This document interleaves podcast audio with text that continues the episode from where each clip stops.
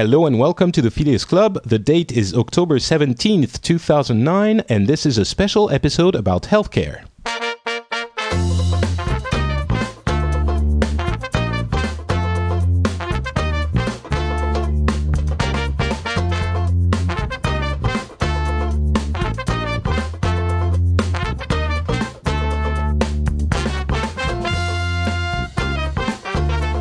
Hello, everyone, and welcome to the Phileas Club, the show where we talk about, usually, we talk about news from around the world with people from around the world, but today I thought we would do something uh, special as you heard in the intro, this is an episode about healthcare. There's been a lot of debate, especially in the US, uh, about this issue in the past uh, few months, very heated debates. And I noticed that a lot of people were invoking uh, the, the systems, were talking about the systems in other countries, but I realized that even myself didn't really know a lot about these uh, these other systems. So I figured, hey, it's the internet we have Skype and all sorts of wonderful technologies. So let's find out. Um, we have a bunch of people with me today, which is wonderful. But before we start the uh, introductions, I just want to say that we are not experts about this. It's not like you're going to get a lesson, a course about healthcare in these different countries. Um, it's just a bunch of friends from, as usual in this show, a bunch of friends who get together and chat it out and talk about how it is in their uh, own uh, experience. And hopefully you will uh, get out of it with a clearer image of how it happens in these different countries. So, with without further, ado, the introductions. First of all, let's go with the order of Skype. Julio Aprea. Uh, do I say it right? Hello, Patrick. Actually, yeah, that's that's a very good pronunciation. Much so, uh, better uh, than what I'm used to. Cool. I'm flattered. Yeah. Um, so you are originally from Argentina, Argentina. Argentina. Argentina, and you are now in, living in uh, the Netherlands, correct? Yes, Le Pays-Bas. Exactly. Uh, so hopefully you will be able to tell us a little bit about both. Next, Maria, who both of you have been on the show before, by the way. Uh, hey, Maria, how are you doing? I'm doing fine. Hi.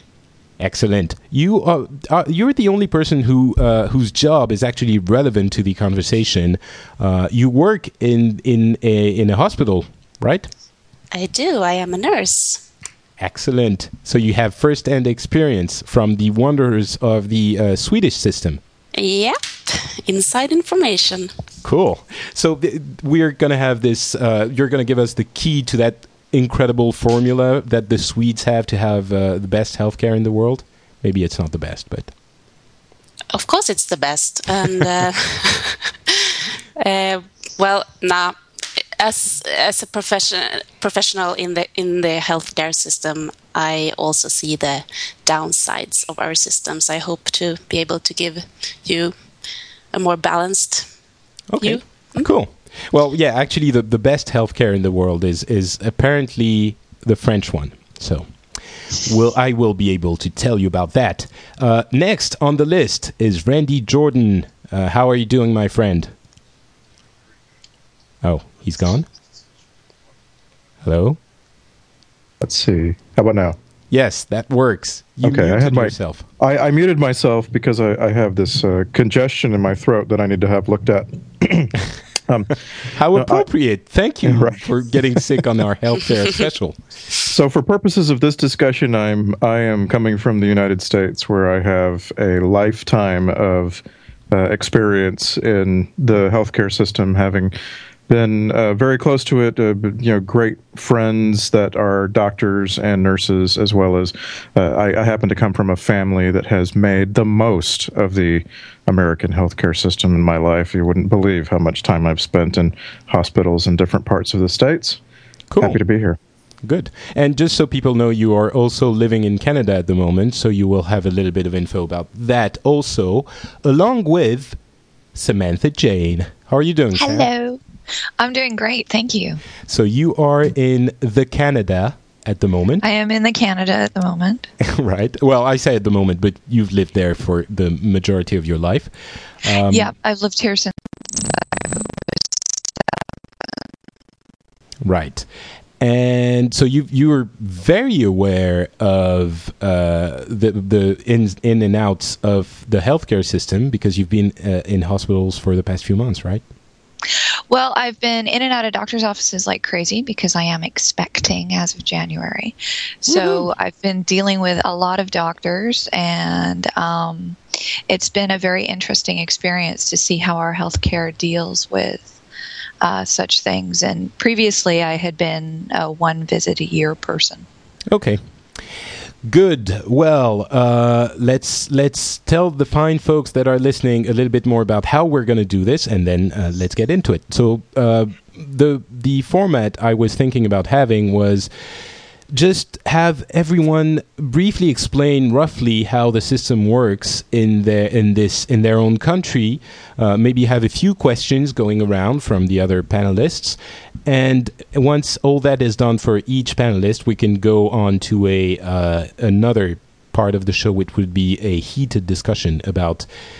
Uh, what I suspect is going to be mainly centered on the US because I would venture to say that most of us are rather happy with our healthcare system, and we don't have a huge debate in our country. So it's really a, a, a show that's going to be skewed towards. Uh, the American issue. Well, it's it's why I, I wanted to do the show to begin with, so it makes sense, I guess. So let's do it. I, I will go first and tried to give you guys an overview of how the best healthcare system in the world works. And that's the French system. And feel free, everyone, to jump in at any point if you have questions or remarks or anything you want. Uh, so I'm saying the best healthcare in the world because I think the World uh, Health Organization is has actually ranked different countries, and France actually came in first. So it's I'm not you know making things up here. Uh, I don't usually have the uh, you know I'm not in the habit of saying the, that France is the best at this or that, unlike my my American friends. Um, right. In this case. in this case, it's actually true. So, okay, the way it works is that basically we have a mix uh, system. You know that in in uh, a lot of discussions we hear, should we have this option, the single uh, uh um, uh, payer option, or the uh, insurance company's options?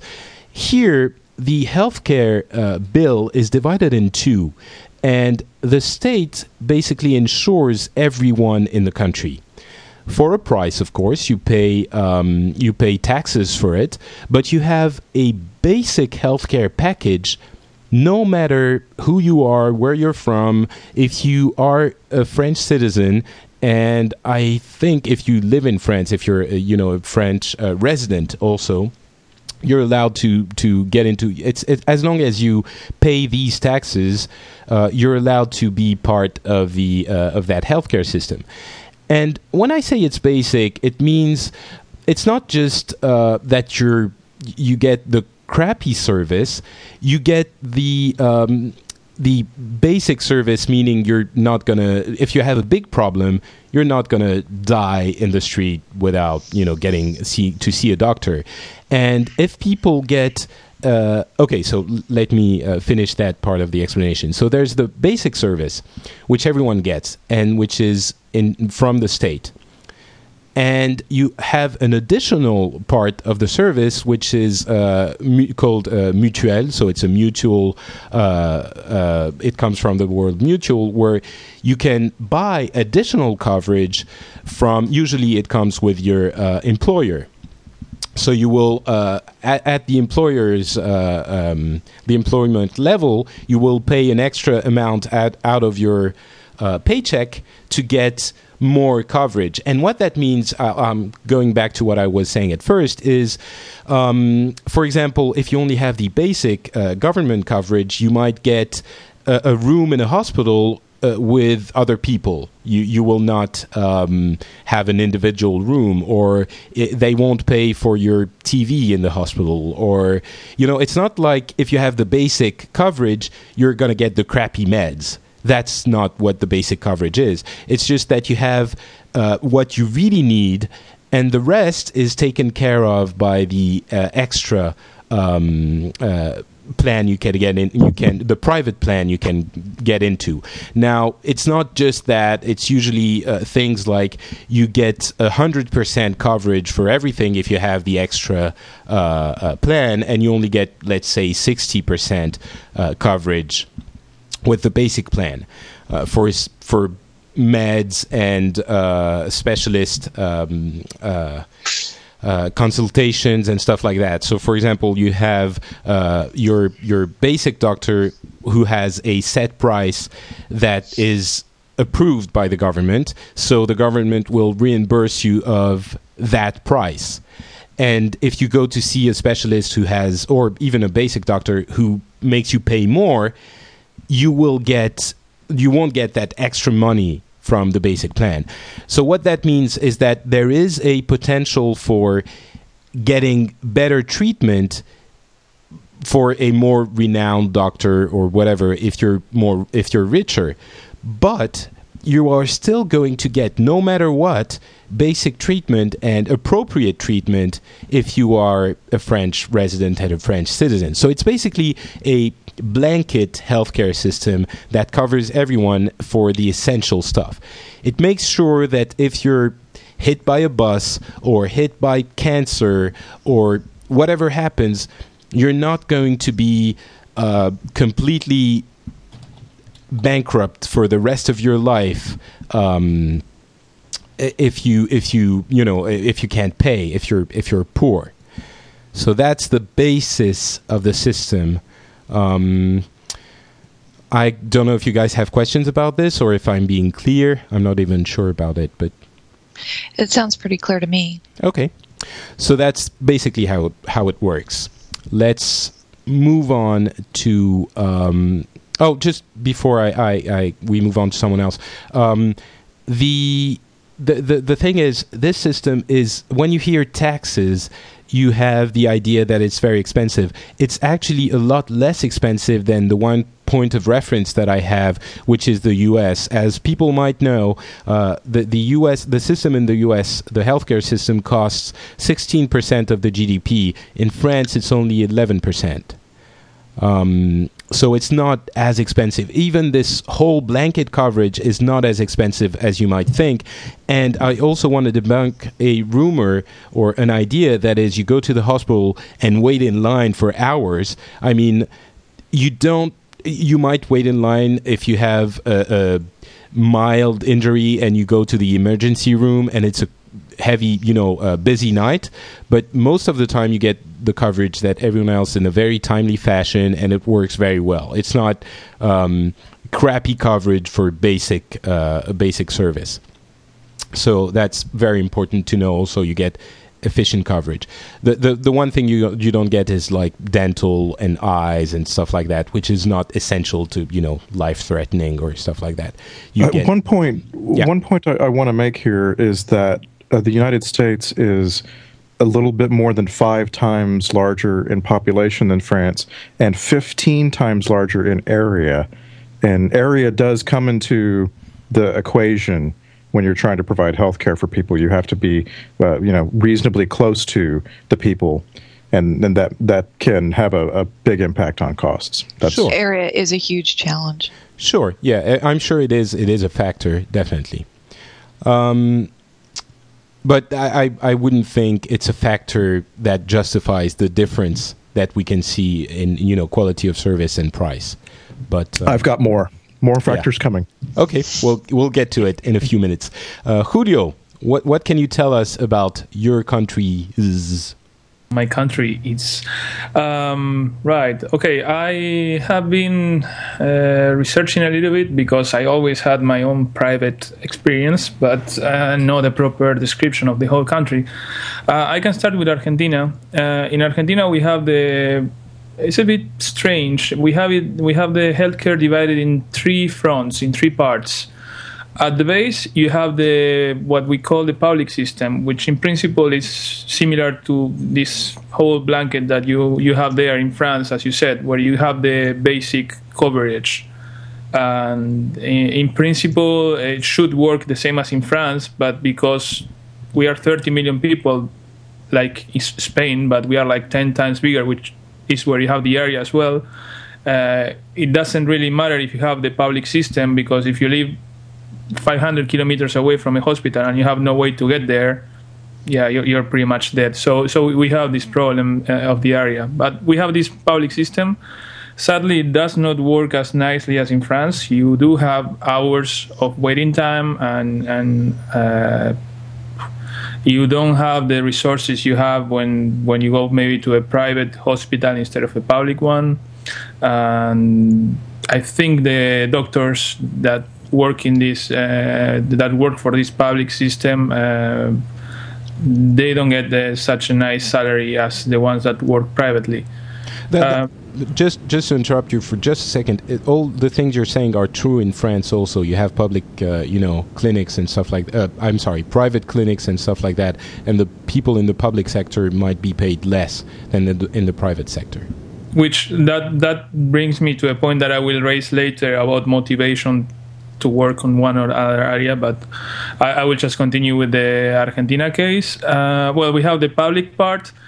Then we have something called obras sociales, which I guess is something similar to your mutual mutual that you you said in French. Yeah.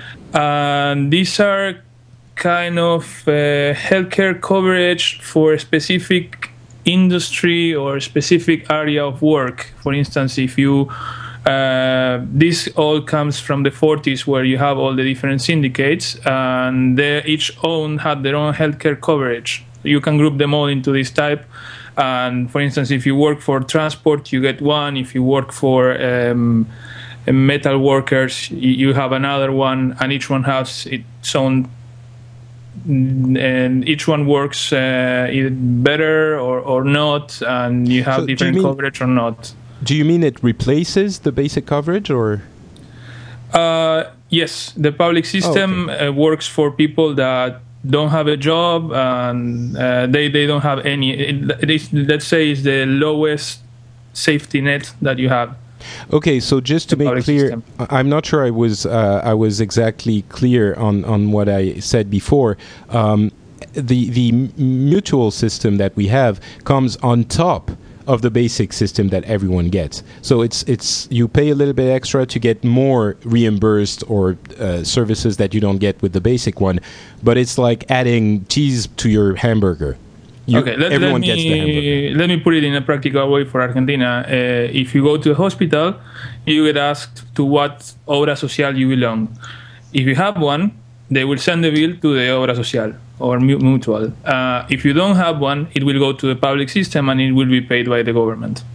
Okay, so that's, that's a little bit different. Get it. And finally, and this is quite new, maybe from the last 20, 15 years, they did not exist before. We have the private sector, and you there you can get even better packages, and you can uh, they are more expensive, uh, and people that have a better income usually have a private insurance, so they can go to private hospitals and they get uh, attention immediately. And uh, like you said, the nice TV and the individual room and all that. Uh, so that's interesting. So you mean that it they are actually having a, a few different public options and the private options are still striving and doing very well.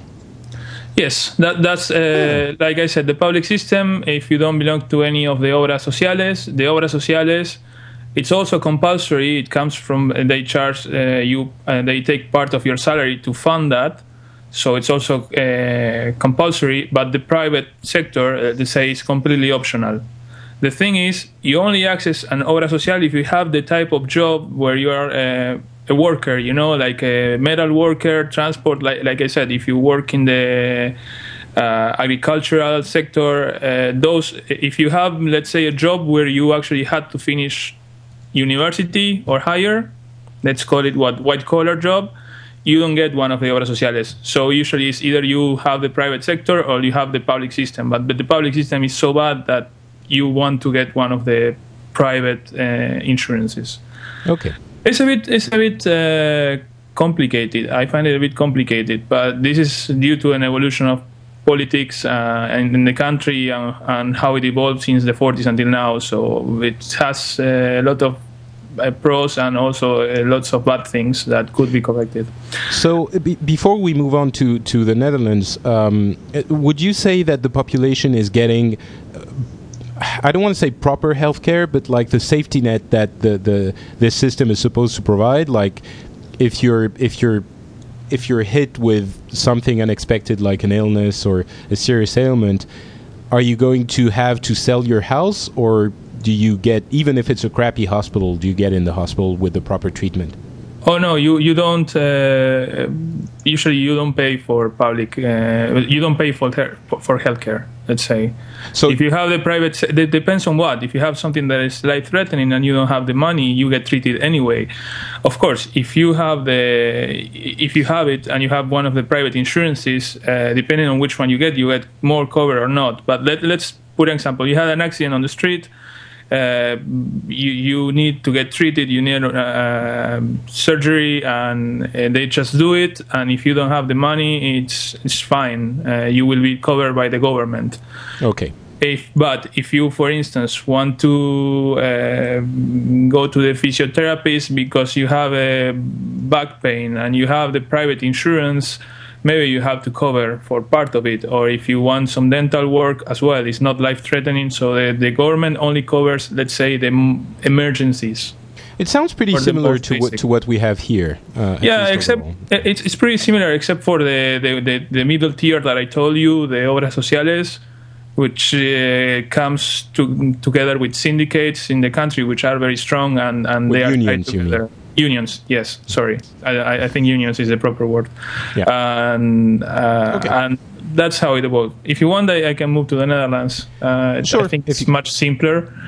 okay. Uh, I, I had the overview. experience. Yeah, I, I'm actually living in an expatriate bubble here, so I have my own insurance given by my company. But uh, what I can see from uh, from other people living here, they they had a one system until 2006, and now they changed it to a newer one. In the previous one, it was pretty similar to France. Uh, uh, private public combination uh, with a safety net and everything. Now it's like this: everything is private, completely. oh, so they got rid of the public option. Yes, but but here this is the nice part. Uh, if you are uh, under 18, you are absolutely covered. You don't pay anything. If you are over You 18, mean uh, wait? Who who pays for that? the government, but the government pays the private sector. Oh, so the it's subsidi- the private sector is subsidized by the government for uh, people under eighteen. Yes, that's 100%. You're covered. Your parents don't need to take care of it. But it's the government gets that money from taxes specifically dedicated to that. Okay, so it's basically a public option subs- subsidy for p- uh, children.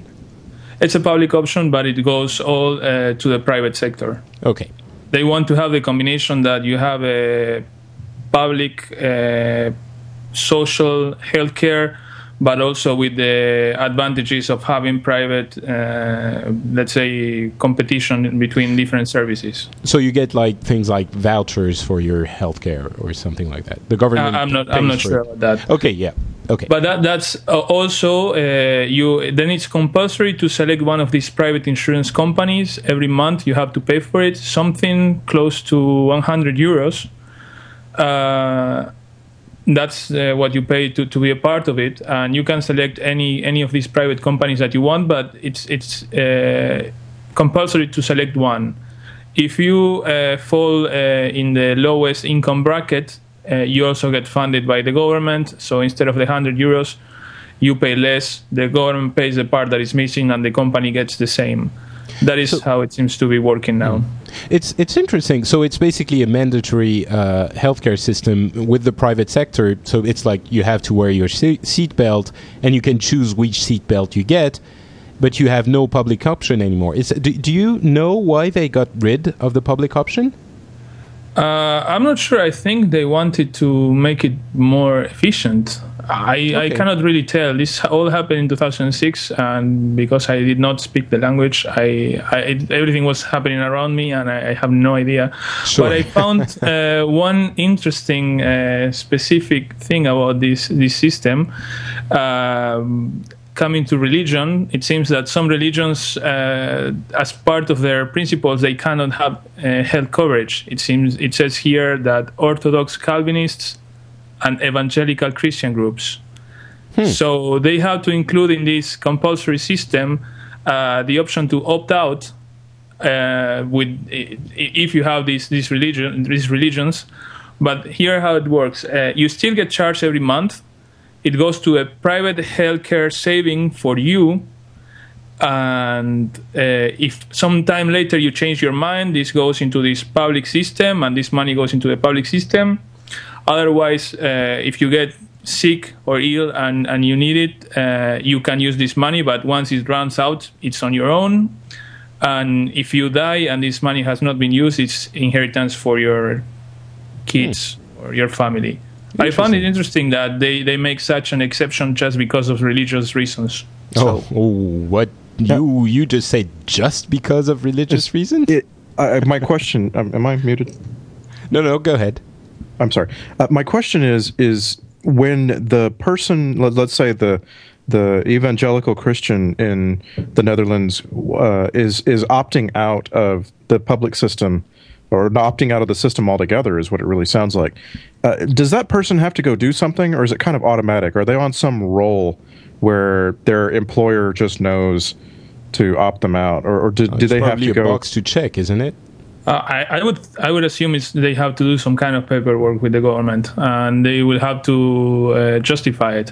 But like I said, this is not that if you opt out, you get this cash back every month, this hundred euros difference. You still have to pay for it, uh, and this is a way so that uh, you know. Otherwise, everyone that is short-sighted will go and just declare that they have this religion and and get their, their, their a bit more of cash every month. Uh, so that's that's why they, they have it in this way. You pay anyway. It goes to an insurance. I mean, it goes to a public savings account that you don't have access unless you're sick. Okay. It's a bit. It's a bit. Uh, it feels a little bit like mom and dad type of government in this case because if you want to opt out for it, why do they have to force you to save anyway? Well, because you, you, as you said, some people are short-sighted and they will say, "Hey, I'm going to get hundred euros back every month, a hundred euros more," and then they get sick and they get cancer and they are, you know. Well, we'll talk about this a little bit later. Well, but Patrick, you're let- not going to let them die. Let me call uh, our friend Darwin and, and call for for uh, you know if they are stupid enough and if they are short sighted and they want to get 100 euros per month more and they get hit by a car and they cannot pay for it. So you would nat- let them natural selection you know? All right, we'll we'll get to talk a little bit more about this, but ironically, these people are probably the ones who don't believe in uh, natural selection. So, all right, I'd just like to point out natural selection only works if you're killing people before they start uh, reproducing. that's very true. that's true that's true yeah Uh, yeah, and in this case, the children are out of the system because they get uh, coverage anyway with the government thing. All right, that's horrible. Uh, let's move on to something wonderful. Um, with Maria from Sweden, because Something everything wonderful. is yes, everything is amazing in Sweden. You have like it's the best quality of life. You have uh, birds and and that sing to wake you up in the morning. I think that's government mandated and stuff like that, right? Oh yeah, that's how it works. Uh, Well, we have national health care in Sweden, and we fund it with tax money. Um, and it's about 9.1% of our GMP goes to healthcare costs. And we can't really afford it anymore. We have a, a, a big economic up um, in in the 70s and the 80s. Everything was going so well for Sweden, and we uh, built out our uh, healthcare system. And uh, now, when the f- people who were born in the 40s, because we had a huge baby boom then, uh, they're getting old and they're getting sick, and uh, the whole Death system panels. is getting a little bit too expensive. So we are kind of looking at, hmm, how can we make this more efficient? Are we should we go uh, the uh, way that the Netherlands has gone with with private alternatives? Um, but everyone is very uh, want to hold on to this right that everyone in Sweden gets same health care and it's a human right and if you live on the street you get the same health care as, as if you were you know a celebrity so, do you mean to say that you just have the one government system with no uh, private part of it? You know, not. We do, we do have some private alternatives popping up. The thing with those are that they usually just pick pick the cherry out of the cake. Can you say that? They they um, take the nice parts that are easy to make money from. You know, if you do some uh, daytime planned surgery on a sports injury knee or something like that, uh, that is a profitable. Um, so they will only the healthcare system, but they will only cover the, the, things that they are sure they can make money off of. Oh yeah, ensure the people that you know. Okay, get it. So taking care of our multi-sick old people, for example, that is never profitable, and uh, that falls under the public public health care mostly. So, so for for these private options, uh, do you mean to say that they they can choose who they are going to insure and they can refuse coverage to people they don't like? Oh no, you pay for it. I mean, if you can pay for it, you can have it. But if you go to oh, the okay. public health care, you are covered by the state. Or actually, we do pay. Everyone pay. It's about nine dollars a a day to stay at a hospital in Sweden. Um, and uh, that oh, is no matter if... what treatment you get. If you have open heart surgery or uh, very expensive CT scans, it's still eight dollars a night. So you will pay even if, when you have the public option, you're going to pay a little bit for the hospital. Actually, yeah. in France, that's that's yeah, the case do. too. We do. That, that's uh, the case too. It's reasonable reasonable prices, which are of course heavily subsidized because it's co- it costs a lot more than that uh, to stay in a hospital. As oh you know, yeah, everyone absolutely. I mean, if you just go in and and do a, a, a CT scan of the head, that's uh, like fifty thousand kroner, I think, and and you pay um, 80 kroner a night. So yeah, so what's your your take? But having seen this system from the you know from the inside, uh, what's your take on it? Well, it's highly inefficient. That's the problem. We have built a monster, and um, we're pouring in so much money into it. So how, wait, how, how, do you judge its efficiency? Do you mean to say it's uh, financially unsustainable, or it doesn't work? It is. It is, but it's working, and it's working uh, because of the staff working overtime and doing. Uh, they're burning out their staff. It's mm. uh, definitely we don't have enough doctors or nurses. Uh, so it's more patients on each doctor, and that leads to long waiting times. We do have that. Uh, if you come to the emergency room and you know you're not critically ill, you will wait for maybe six, seven hours before you uh, get admitted to the ward. Right, same here. But let me let me ask a question to the other panelists here. In uh, it seems to me that that's maybe I, it's because I see it in France, but it seems to me that that's the case in every country, no matter what the system. You know, nurses are overworked, underpaid. Uh, public hospitals are horribly, uh, you know, uh, over capacity most of the time. And in a, an, an emergency room, you're going to have to wait if you're not, you know, your arms aren't falling off. Then they're going to put you to the side, and you're going to have to wait a couple of hours or maybe more. So I'm not sure it's it's but specifically the public option that does that. There's a certain amount of necessity in that too. Like if you're running a hospital, you don't want an empty hospital, right? Sure. Yeah. Because then people are just standing around and being paid for doing nothing. It's like yeah, but there's there's a balance. I my exactly. my point would be it seems that the balance is always skewed no matter what the system is you know we see all those american tv shows. We know that even in the, the, the american system you have overworked nurse who are grumpy at the doctors who think they are more important. And it's it's the same everywhere. It seems julio is it the same in in in, uh, in argentina and, and uh, netherlands? Um, overworked uh, nurses and and thanks. Um, I'm I'm very thankful that I, I had not I didn't have to go to any emergency room here yet. Okay. So I'm not sure. Uh, knock on wood. And then back in Argentina, uh, yeah, it sounds very similar. I, I think it's part of. Uh, for some reason, uh, well, public hospitals, of course, are, are, funded by the government, and it would seem that always the budget for hospitals is, is lower than what is needed. Um, sure. And it seems that uh, they are always uh, against hiring uh, enough nurses. Um, well, they are. It seems like it's so part of the culture to work overtime. I have seen it in, in other industries. Okay. That is, even if you hire more people, it seems they would stay overtime. Hmm. Sam and, and Randy, overtime for the nurses? In, in um, overtime for the nurses right now, our ambulance uh, guys are on strike, which means that they're working, um, but they're working to rule. Okay. Um, the doctors always want more money. I mean, everybody always wants more money, right? Sure. I guess. Okay, sorry, Randy, go ahead.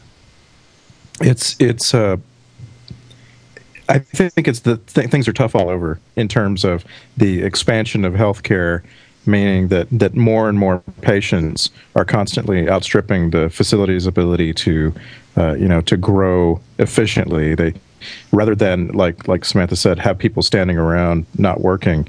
What they do is they wait until they just absolutely have to increase the size of staff uh, because that's that's the the more financially efficient way to the provider to to deal with with problems. But uh, of course, to the entire population, what what we're doing is we're we're spending money in hidden ways a lot faster than than we would be if we were just prepared for the you know for the healthcare that we've got to provide in the first place. So I think that's the I think that's common across the entire sort of uh, you know first world. If we can, can we use that term? I think that's sure. a good term.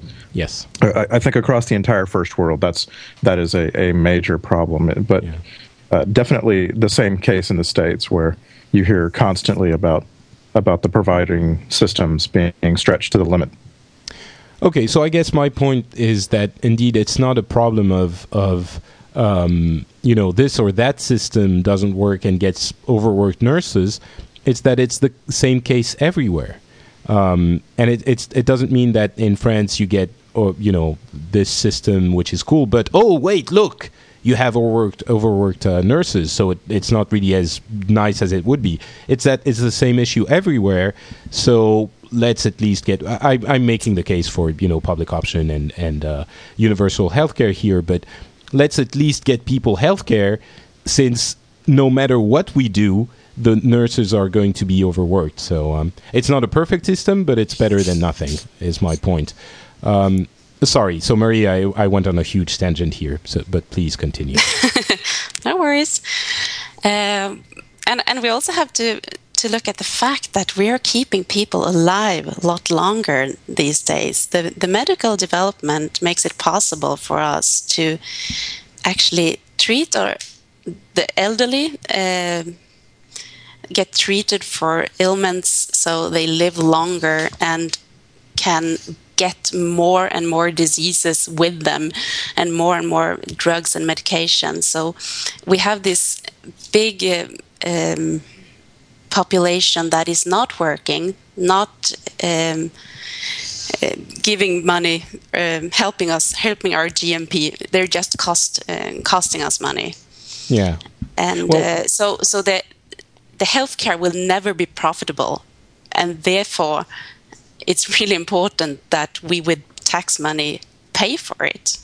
Mm. So we take care of this that we have created.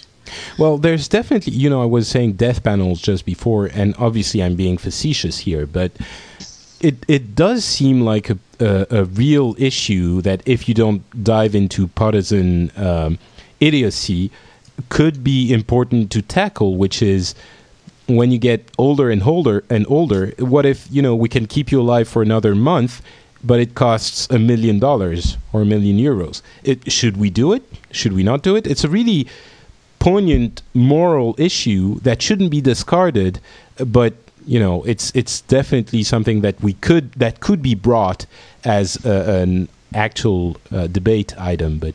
I don't know if we're going to have time to resolve that one, but I just wanted to acknowledge that, you know, it, it does exist. Um, all right. Before we, we go to the U.S., I want to ha- uh, get a chance to talk about Canada, which is very often referred to in the uh, healthcare debates. Uh, it is in the in the U.S. I, I, usually hear so they have it, that in France, that in the UK, and that in Canada. They're, the three examples that everyone takes. Um, right. So how does it work for you, Sam? Um, well, there's there's um, it's it's kind of a complicated system because we're the second largest country in the world, and yet we are 36 in population. So we have not very many people spread out over a very large area.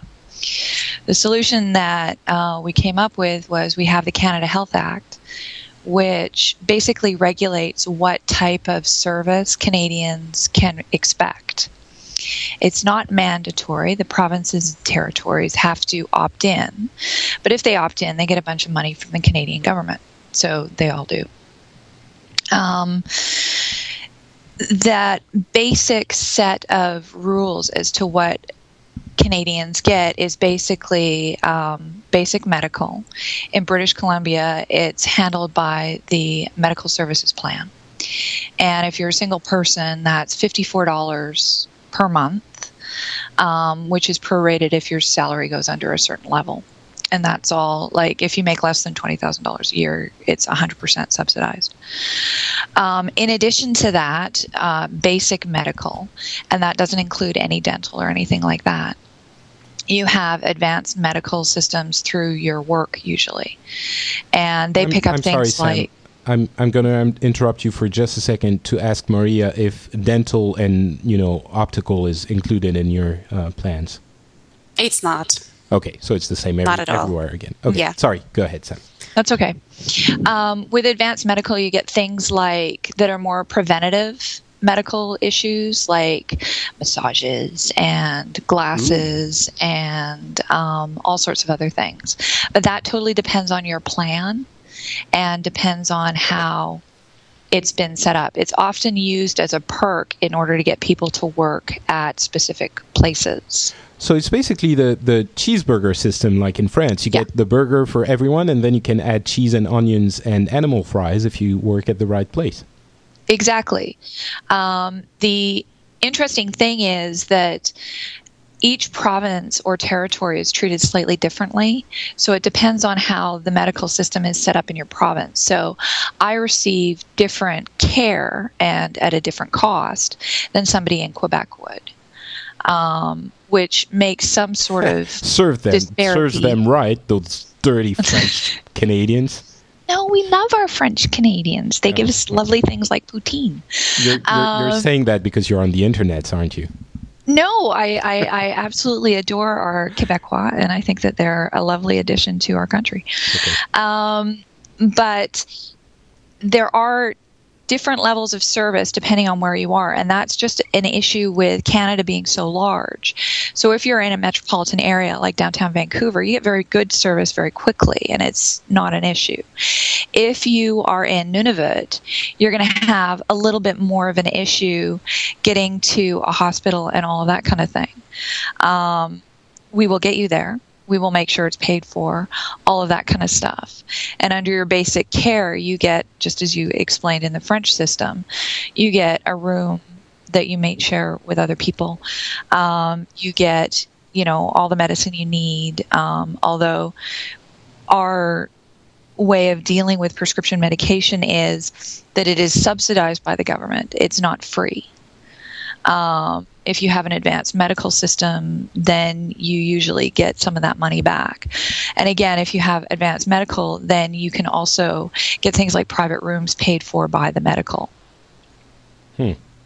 Okay, so it's again, it's pretty similar to the system we have in France.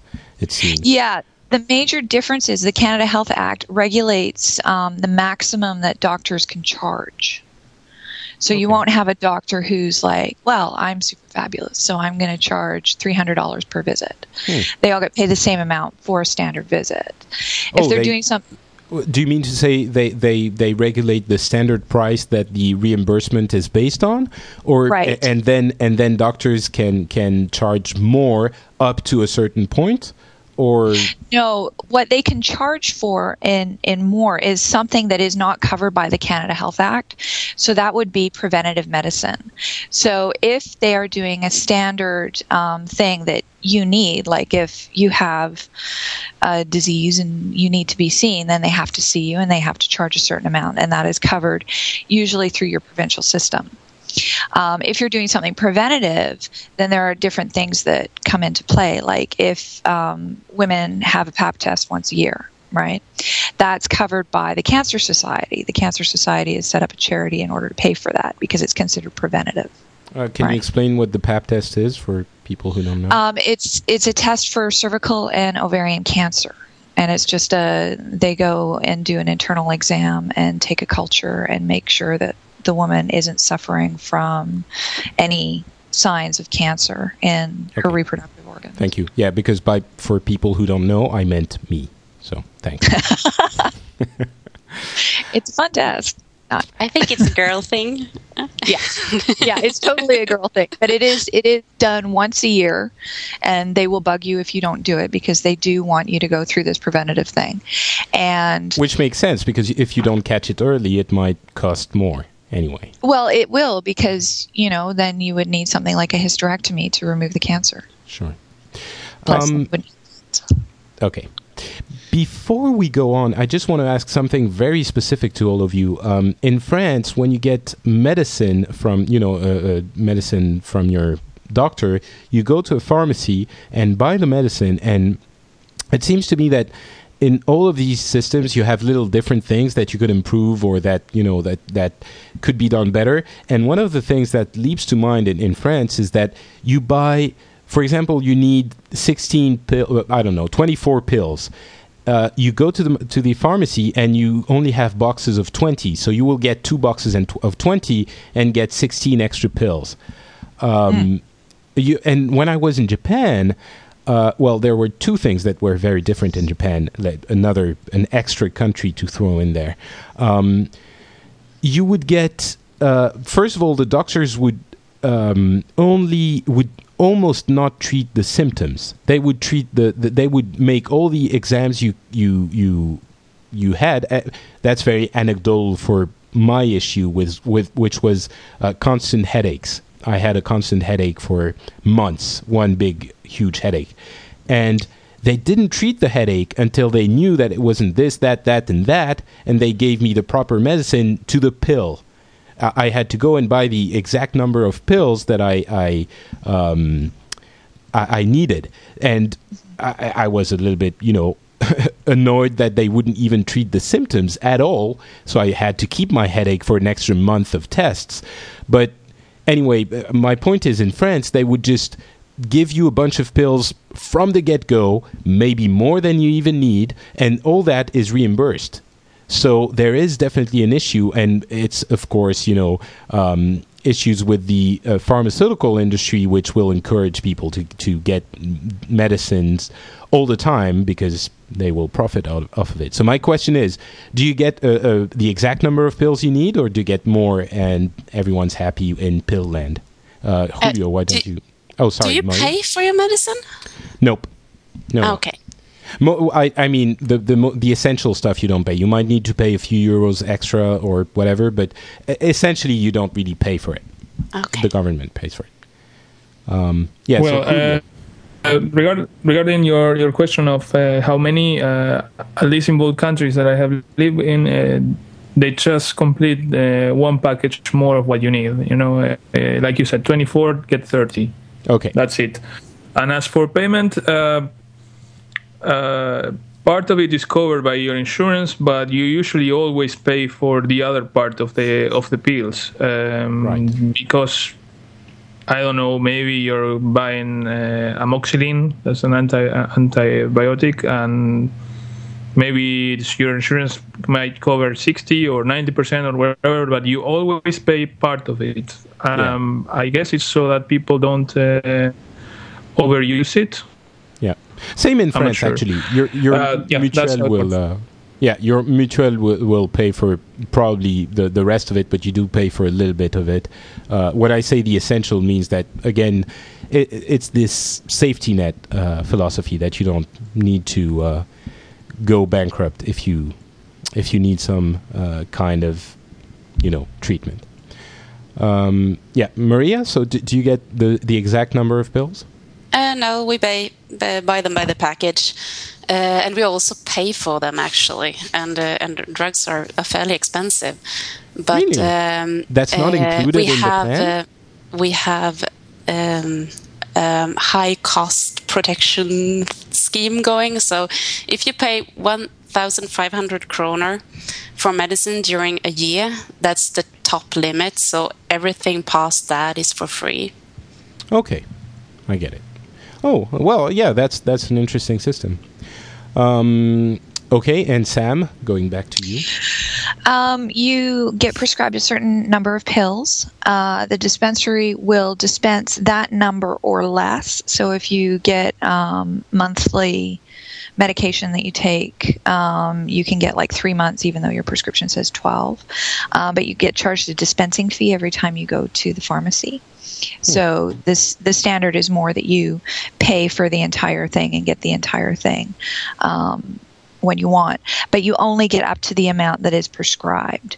So unless it's something that's over the counter, like Tylenol or something like that, you would you would only get the exact number of pills and that cost is mitigated by um, the Canadian government, who subsidizes pharmacy, as well as um, if you have advanced medical, depending on what the medication is, they will cover a percentage of it or perhaps 100%.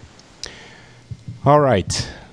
Mr. Jordan, you've been very quiet and very, uh, very good. I'm, now I'm just I've just been coasting on on my really good health. All right. So, what about the US, sir? How exactly does that system work? Oh, before we go there, another question to everyone in the panel. I'm sorry, but it's important before we talk about the U.S. Do you have people in the uh, in your different countries, and that's a simple yes or no answer? Do you have people in your countries that are uninsured? Period. With you know that can be uninsured. For me, obviously, it's no. In France, everyone is insured at least with the basic uh, coverage. Julio. No, in either country. Well, except for the religious freaks. okay, Maria. Well, it depends what you mean by insurance. I mean, we get it paid uh, with our tax money. Yeah, that's what that's what I mean. Of course, Yeah, it's yeah. You you have don't- to get insurance. Yeah. No. Uh, well, it's not exactly exactly right though. I mean, in France, even if you don't, if you're unemployed, you will still get insurance from the government. So even if you can't pay, you will get it.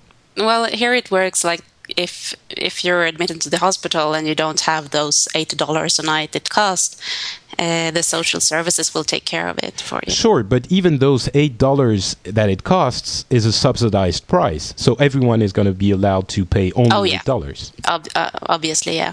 Okay, uh, Sam. Um, everybody is covered. Uh, not everybody pays insurance. There is, um, it's all based on how much money you earn. Yeah, so it's a exactly. staggered So- system. Yeah, so I guess yeah, my my answer is everyone is covered Yes. with different kinds of uh, yeah, different systems, but everyone gets coverage no matter what. Right. Which Right. leads us to the US. Hi. Hi, I'm the U.S. Welcome to this discussion. There is one person that doesn't fit the uh, the group. Can you find Okay. out who that is? Uh, well, uh, we may as well go right to the problems because you can you can make four categories of problems in the in the American healthcare system. Wow, did you Uh, work on, on your assignment? Like to uh, did you I you make I think document? I think it it doesn't it doesn't take a lot of work. Uh, anyone who's lived in the United States for a, a even a brief amount of time can see what you know what they're mired in in healthcare. I, I think uh, you should be able to see. You know, you you know it's expensive, right? Every everyone knows it's, it's expensive. Uh, it- it's no surprise to Americans to learn that they pay considerably more per capita than any other nation in the world. you know and and then secondly everyone has this sense that it's growing more expensive right? Everyone has this this feeling like things are just out of control that growth rates are are exceeding the growth of, of gdp or to take it to a personal level that the, the growth of the cost of health insurance is exceeding your household income growth so much. Everyone feels that way. And and so it's it's not a surprise. You know, uh, the the third thing that comes to mind is everyone has a sense that we aren't getting what we're paying for. And and I I really you very rarely even the people who are the most opposed to fixing problems will tell you I yeah it's when when I have coverage when I have the ability to pay for my my health care on whatever level, I don't feel like I'm getting what I pay for. I feel like the you know the the costs that I see on paper are so astronomically higher than what I expect that there must be something wrong. And then when you you know when you actually see some reports where the United States is at the bottom compared to other developed nations, you know, it's like here's the U.S. right above Moldova or something. You, you feel you know there there's this this sense like I'm not getting what I, I'm paying for, and it's not that good. That's a huge problem. But at least most people see it that way. And then the the fourth thing that I think m- almost anyone can agree on is the equity problem. There's an obvious sense that the American healthcare system is two tiered. That the, the wealthy and, and middle class, the, the elderly who have no insurance, those people all do very well uh, you, you, know, and I and and by middle class I mean uh, upper middle class in in American parlance because we love our divisions. Whereas we we all know that the poor and the uninsured are not doing well. So you know, and you, that go ahead. Can you go back to exactly the way it works, like who, who you know, really the basics? Because I'm not, I, I have a, a vague idea of how it works, but I'm not sure. Do you you have no obligation whatsoever to get any kind of uh, of insurance. And what happens when you do?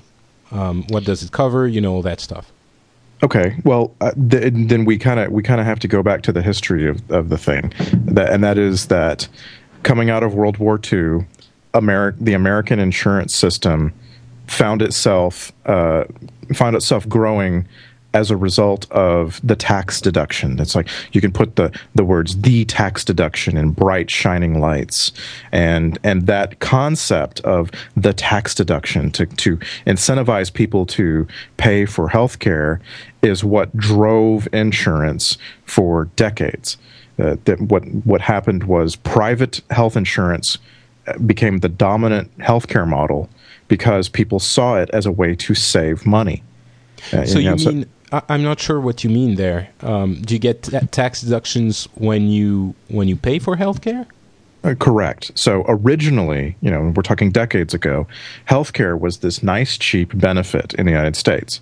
Uh, as an employer, I could I could come along and say, I'm going to pay an insurance company to give you, my employee, thousand dollars in benefits. But as an employer, I'm going to save three hundred dollars in taxes. So it's cheaper for both of us to pay you in healthcare than in cash. You see? Okay, makes sense. And then and then and and that just that just sets the whole ball in motion. And for a while it's perfectly fine, but as we've all discussed, there's a rising cost problem. And that that annual cost increase for keeping the benefit the same eventually gets close to eating up the entire amount that I, the employer, would have to save. So I, in order to keep within my budget, I have to either cut the benefit, cut your salary, or you know, cut you altogether, and that becomes well, I, this. I'm sorry, I'm not clear on that mechanic. Can you explain oh, again? Okay, so ri- costs are rising, right? Okay. And and the tax incentives to us are not right. There, there's no one, no one in their right mind is going to say we're just going to keep making. So you know, you we're going to keep giving you back money so you mean I need to pay the tax, uh, the uh, uh, insurance company now two thousand bucks, but I only still get three hundred worth of well, tax deduction. Well, maybe I get maybe I get uh, five hundred, but it's not. Uh, you know, that you can't have okay. you can't have these unlimited tax deductions. Right. So that so that uh, because if you did, then the health insurance companies would just keep raising their rates until the whole thing broke, which is actually what they're doing anyway But what the reason that those costs are rising really has very little to do with the tax deduction employer driven system. The, um, what you know what ha- the reason that's important is because employers want out. Employers have decided that they really don't want to have anything to do with this this horrible death spiral. The death spiral itself is the result of the fact that we don't have everyone covered. So we have a significant number of people in the states who get health care and don't pay for it because you have to you have to help someone who's in, in pain and, and injured and so forth when they show up at the hospital. And then we So and then we have How, how does that system work? Is that Medicare or Medicaid or whatever? Uh, those those are government run insurance systems that are for people who, of course, qualify for them. So Medicare, for example, is for the elderly. You have a you have a guaranteed qualification at a certain age, and the government is just taxing everyone who's working to pay for the Medicare system.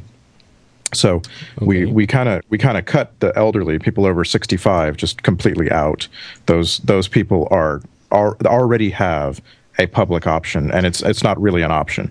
So basically, yeah. So it's a it's a public options. It's a it's a social security system for the ones that cost the most to the state. It's the problem that Maria was talking about. Medicare. So you basically have government-run healthcare, except you only take the people that cost you the most in this. system. Exactly. Exactly. Uh, And and also the the people who are not are no longer working uh, Right. therefore therefore you have to shift that cost to those who are and that's a part of every paycheck in the United States. If you're working in the United States, you see a Medicare payment that you the worker make into that system. Okay. So, so the but the but there's still we're you know we can we can talk all we want about the wealthy and middle class and those who are covered by Medicare and even to some extent those who are, are covered by the veterans health system in the United States, which is a different entity all to itself. If you are if you served in a military service in the United States uh, and and re- reached a, a point in that service where you qualify for it, you have veterans health care coverage for life, and that is this the only system in the world that I can think of that's just like the British system. The the veterans healthcare system in the United States is run by the government, administered by the government, paid for by the government, just like the NHS in England. But it's it's uh, it's not so big that it really makes a, a big difference. It, it, you know, there there are only so many people who can who can uh, take part in that. But be, so you were talking about the people who are, you know, if you show up at, at the hospital, you get covered uh, just before this. Right, you have to you have to be taken care of. So so you have you have a, a large number of people in the United States. The estimates for uninsurance, those uninsured people, are around fifteen to twenty percent. And of course, I can just hear screaming from people who don't want change, saying that's too high. Well, it's uh, I'm including people who are who can get coverage from a system like our Medicaid system, which So is, what is a that one? that is a very very poor insurance that you can you can apply for and get in extreme dire situations uh, and i mean dire personal situations but it's it's not very good. It's it's a it's a really bad public option with a lot of limitations. It's very difficult to qualify for it. I guess if you know if you're if things are so bad for you that you qualify for and can utilize medicaid you know then so be it. But Medicaid is is a very limited system, and what you have in uh, that make up the rest of the fifteen to twenty percent that I'm talking about are people who have do not have health insurance. They are you know fairly young, right? They're they're not elderly and, and covered by Medicare, and they are not doing the regular preventative maintenance that we like everyone in the population to do. You know, go, they don't go to their doctor regularly, they don't go to their dentist regularly, all of these sorts of things. So as a result, there that big, you know, quarter or or fifth or sixth of the United States that show up at, at an emergency room with a really bad problem, an, an infection, probably could have been prevented from that situation if they had just been getting regular maintenance health care. But they So- but they don't. So they show up and they're in they're in really bad shape. And of course, whatever uh, facility they, they go to provides them with a modicum of health care. And realizing that they they have no insurance, of course, they try to get them out of there as fast as possible. It's not again, it's not good, great health care, but it's a massive drain on our system. So, two two questions. First of all, these people could they have gone to an insurance company as you know privately themselves as citizens and said, "Listen, I want to buy healthcare from you. Is there any way we can work something out?" Absolutely. It's something that I have personally done in the last year as when I became unemployed and therefore no longer had an employer subsidizing my healthcare costs, my healthcare costs shot up for me, you know, relatively speaking. Okay. And and that meant that after a certain amount of time in which I had a, a special benefit for the newly unemployed, that special benefit eventually goes away and you're you're out on the open market as a consumer of healthcare. And I, you know, I regularly look at what it would cost me to be insured, so that when I'm in the states, I, if something happens, I, I, I at least have a a cap on what it's going to cost me. The people who don't have insurance in the United States and have to consume healthcare have no cap. They they are faced with bills that just they're so astronomical that it's laughable. It's it's humorous. What You, you know? I'm sorry. You mean people who do have healthcare? no people who don't have oh, insurance, Oh, I- but I'm who sorry. go who go receive services in the in the healthcare business. Those people are are faced with ridiculous uh, charges, and so they, there's no expectation that they're going to pay. So that's What the. about- uh, I'm sorry. Go ahead, Marie. Uh, well, I, I beg your pardon, Randy, because my knowledge of the American systems comes mostly from watching Sicko by Michael Moore, and I realize that it's not a very objective view.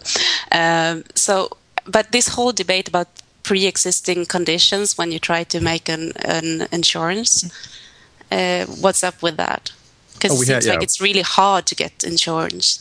Right. I, I was trying to keep I was trying to keep to the simple concept of there are there are some who are not insured and they are a major drain uh, on the system. I don't mean they are. The system is draining itself trying to to service them. And then there So are just- those who So, so just to finish up on that, uh, these people they will they are uninsured. They will go to the hospital. The hospital would get will get them out as soon as possible, and then they get a bill, and that's the horror stories that we hear about bankrupt people for you know that try to get a little bit of health care. Exactly. Yes. Okay. Uh, and, and and and so there's a major question in, inside that, which is, well, how in the world, if you have an infection and you're in the hospital for five days, and they, they treat the infection the way any system would, with you know with antibiotics and care and and food and so forth, and and then you're out of the hospital, and we all expect that you're going to be okay, but how in the world can you then get a bill for say fifteen thousand dollars? To you know to cover all of that well, how could they justify that amount? Well that amount is is indicative of that spiraling that death spiral of costs in the system. And and see what happens is that that uh, provider knows that they're not going to ever get any money. So they have to find a way to make uh, you know for the people who actually do pay which is to say where they're charging health insurance companies they have to find a way to get enough uh, revenue in order to keep the hospital open. So that uh, that fifteen thousand dollar charge is just indicative of what they would have sent in a in a bill to an insurance company if there was one involved. Of course, the insurance companies turn around and say we won't pay fifteen thousand dollars. That's you know what you did there was only worth one thousand dollars, and then the hospitals they they meet somewhere in the middle, and the So hospital gets paid. so So so, what what I'm You mean that the the, char- the the the amount that people get charged, and we'll go back to what Maria was saying. I'm sorry, I, I you again, but I really wanted to get that answered. Um, the the pe- the amount that people get charged is not the actual amount that the hospital spent, but more to alleviate the the the, the problem that the insurance companies uh, provoke. Right. So so we're actually we're actually driving to Maria's question, which is the the insurance companies because they are the payer, they're the ones paying the hospital for the service are trying to pay as little as possible to the hospitals in order to keep their costs down, right? They're they're private companies, they're for-profit companies. And the hospitals are trying to get as much as possible in the cases where they have a payer in order to mm-hmm. cover both the costs you know for treating whoever that payer is paying for and the cost for treating the people who aren't paying. And as a, So as they- a result the insurance companies have to invent every way they can to to keep their costs down they, to keep what they're paying into those hospitals. They have to keep those costs as low as possible. So the insurance companies are literally i mean there's no there's no other way to describe it. They're literally sacrificing lives they they're doing everything they possibly can to pay as little as possible to those hospitals. Well, it's not just. There are two things here. Just one confirm, confirmation. Uh, that you, they are charging you fifteen thousand dollars in that example because they can't justify charging the insurance company the same amount if they don't do it for you. So it's Exact- basically okay. That's exactly right. It, that's why it's a spiral. And- it's, it's yeah, a- So and and then. Oh, sorry. Go ahead, Sam. Sorry, you've got the hospitals working against the insurance companies, the insurance companies working against the people who they're insuring. And the only person who's getting screwed, forgive the term, is the patient. actually actually in a, in this sort of circular problem, everyone's getting screwed. Everyone. Well, then uh, uh, to go back to, to finally to Maria's point about pre-existing conditions, uh, what you're saying is they have to do it to try and drive the costs down. But it seems to me that they're doing pretty well, and that's not uh, my uh, view of it. Is they will invent whatever pre-existing condition they can, not to drive the costs down, but to drive the profits up. Right. Well, that's that why I said to, to, to drive what they're paying down. right.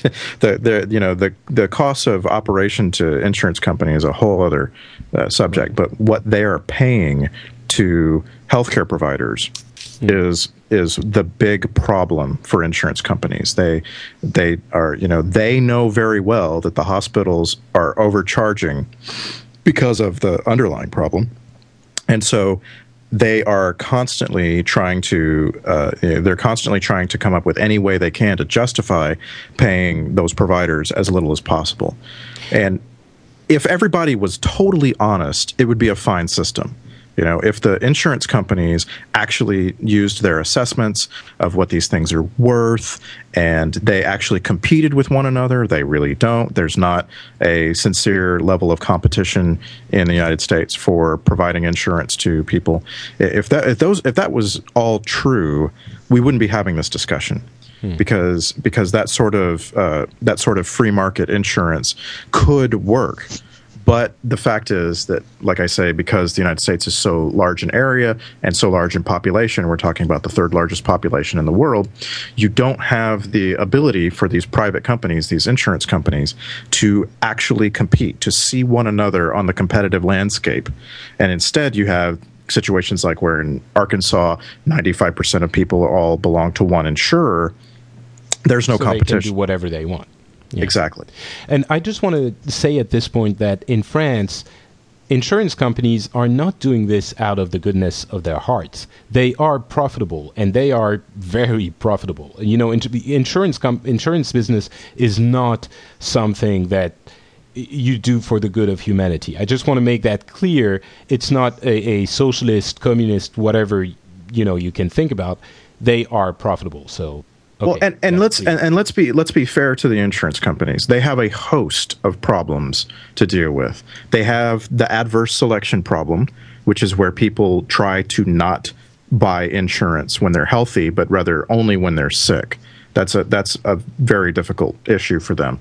They have the overconsumption problem, right? Which is to say, I'm in a group of people who are all paying into the same insurance pool privately, the costs of me getting sick are shared by everyone in my group. So I have a strong incentive to overconsume, right?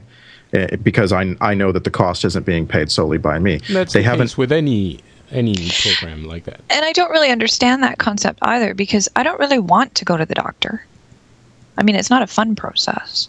Sure, sure, you don't, but but in, can in I a system, can I give you can I give you a counter example? I, I was actually talking about the same subject with an American friend the other day, and the girlfriend was telling me he, his girlfriend how for even if he sneezes he goes and gets an MRI. So that, yeah, it's like the, the guy is so uh, well. That was a bit of an exaggeration, but It he is- gets an it is definitely. and Yeah, that is I'm sure it exists. it Um, exists, that- but and, that's and an that is exact- what he does. Uh, But- so it's the overconsumption that you're saying, I guess. But wait, there's there's more. I haven't even begun to scratch the surface. There's an there's an incomplete coverage population, uh, a, co- a coverage uh, problem, which is to say that the insurance company is always missing part of the the population. So those without their employer coverage are viewed as a as a risk by those insurers, and they have to be paying attention to who they're taking on.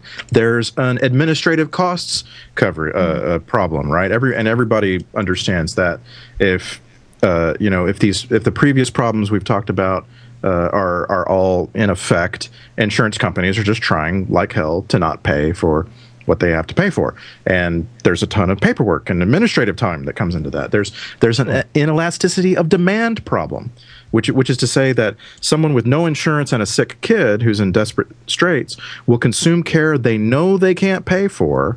You know what I'm saying? They will they will uh, they will go over and beyond what their insurance coverage uh, uh, allows, and and just and they'll and I mean you have a sick kid, you'll say anything to get to get health care. And if someone says, "Well, your your health insurance doesn't cover this," what are you going to do? You'll say, "I'll pay for it out of pocket," when you know very well you don't have the money. Uh, you know, that's that's a problem uh, that the insurance companies have to deal with. They, of course, they have regulations, right? Insurance companies are regulated uh, in, in every way possible. So, and that's because, of course, healthcare is a life or death matter. Uh, you know, so what we've allowed in we've allowed in this in this country in the United States is for emergency rooms to become our primary care providers. And hmm. that is the most costly spot in the entire system for us to provide care to the uninsured.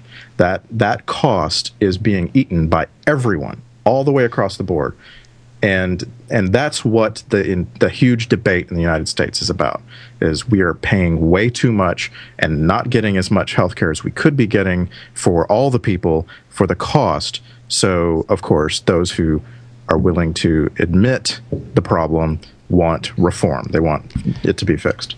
So- can, can I ask you something? Uh, going back to the example you said with the parent and the child who would say anything to pay whatever, and then you say that it's a problem for insurance company, but wouldn't it be a problem for the hospital, who is the one who, who has to invoice this treatment, not the insurance? I mean, they cover up to a certain point, but then the, the hospital uh, invoices the private person, right? Right, and and that's why I say that if a hospital is going to stay open, it's it's got to find its revenue from somewhere.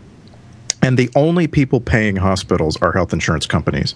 So that's why there's that cat and mouse game of of overcharging up front and then uh, ultimately coming to a compromise between the provider and the health insurance company.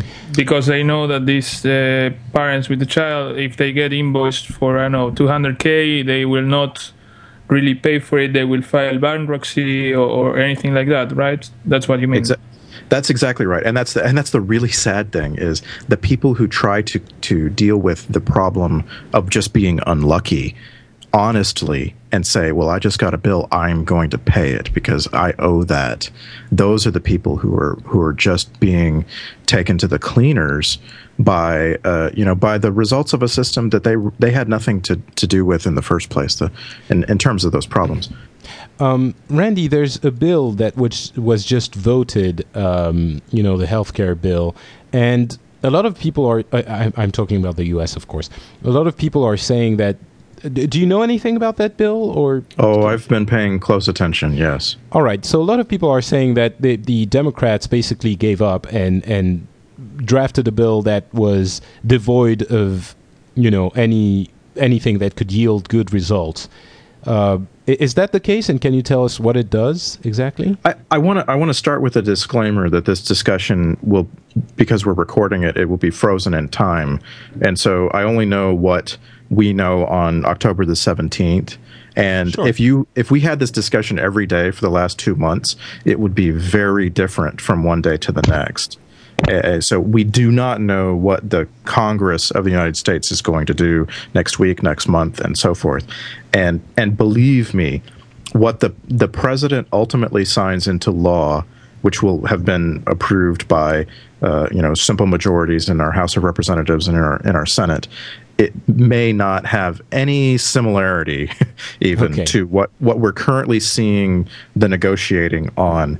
But there there's really there's re- you can put it into two piles.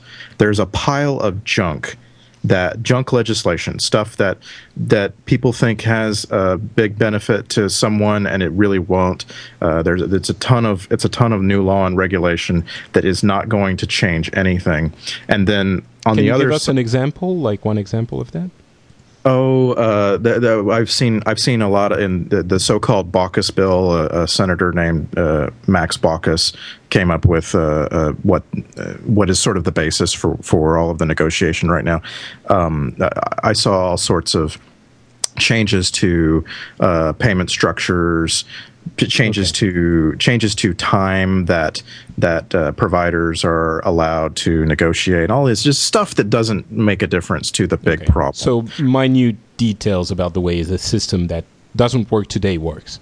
Right. That's that makes up a lot of the noise you're hearing about new legislation in the United States. On the other hand, there is this one concept that you've been referring to in the phrase public option, which is totally misused that that phrase, but there's this concept that we can establish a government payer not a single payer like Canada. Canada has a single payer. And by the way, the- I've, I've looked closely at the, the systems in the United States and Canada. Healthcare itself, no difference. You go to your doctor, you go to your hospitals, blah, blah, blah. There is not a difference in the levels of coverage provided, the technology, it's all the same. The only difference in those two countries is who is paying the healthcare provider. In Canada, that one entity, or as, as Samantha explained, the entity in each different province paying the healthcare provider in the United States, the insurers, and to some very small extent, the individuals. But but this uh, public option would establish a payer to the system, and that payer would be operated by an agency of the federal government. Of well, course, that's that out now. That that's not part of the bill, isn't it?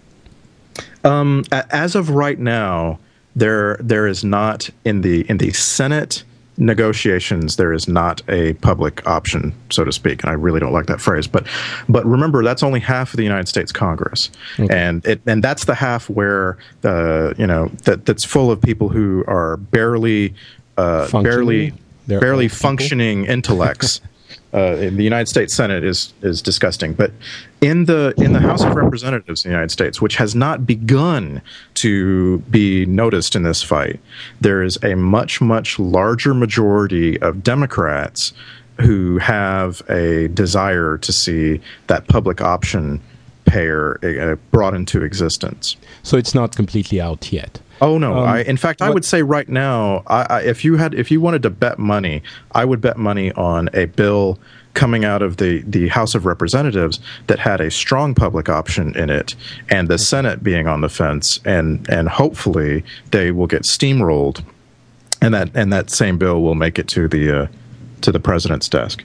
What about the uh, obligation to get health care? The obligation to get, I Yeah, see what like- you're see what you're saying.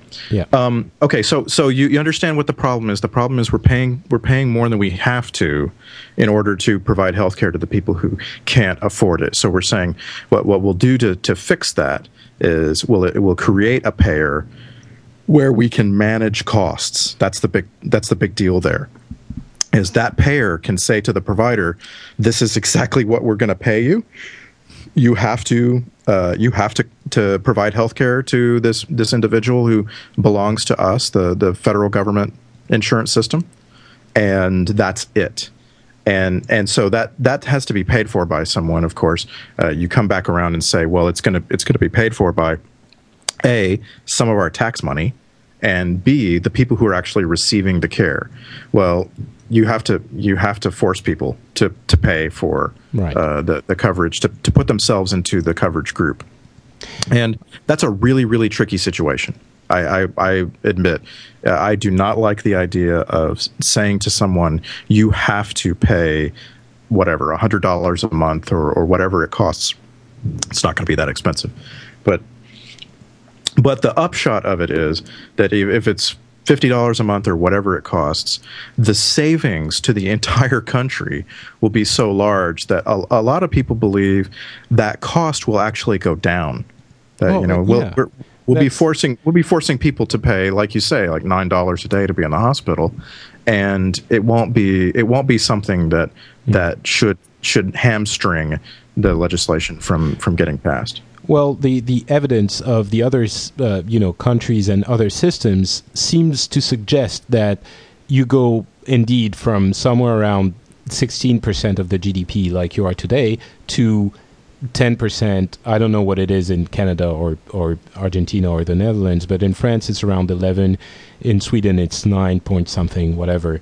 You know, it, it does seem like the cost would go down, but um, let, okay, so we, we I think we get a pretty good idea of the situation in the U.S. now, and I want to drive to a conclusion to the show with sort of our thoughts about all this, and it it is obvious uh, what we're going to go to because it seems to me what that the heart of this whole discussion is that it is heartbreaking because it is an obvious situation, um, and uh, the only one good argument that I heard for in favor of more uh, completely open and free market uh, for health care in general was someone who sent me an email. I'm sorry, I don't remember the name, but they said it does drive research and innovation in the healthcare industry and market, and it drives you know the, the american um, healthcare industry creates new drugs new medicine new procedures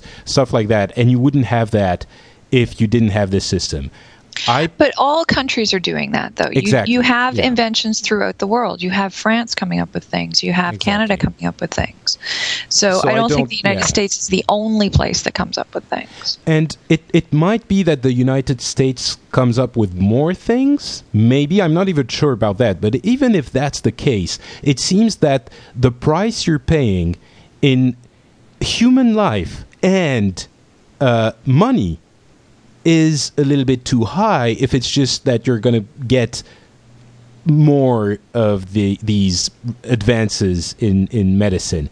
If if if it was that the the U.S. was the only country that was providing us with research, you know, with advances in medicine, and and medicine was at a, a stale stop everywhere else, then maybe there could be an argument for that. But it's not the case. So I, I don't agree with that um, that specific argument. But I, I'm sorry, someone wants to say something. for for me, this is the point where I just have to look at the third world uh, because really the the United States researchers spending billions of dollars learning how to uh, better do liver transplants and being able to extend a patient's life by a couple of years is so obnoxious when you think about how there is really high bang for the buck cheap stuff like antibiotics, antiseptics, vaccines that could be saving so many millions of lives in the third world that, that that's really where I, I wish we were uh, all everyone in the first world was concentrating their efforts. Well, that I that that that that that that defense oh but you know if if you uh, if you didn't have an open market in the United States for healthcare then you wouldn't have better liver transplants is so meaningless to the worldwide healthcare problem of not having access to antibiotics Well, um, I, I'm not sure that's the. I, I'm not sure I agree with you, and I'm not sure that's the same issue.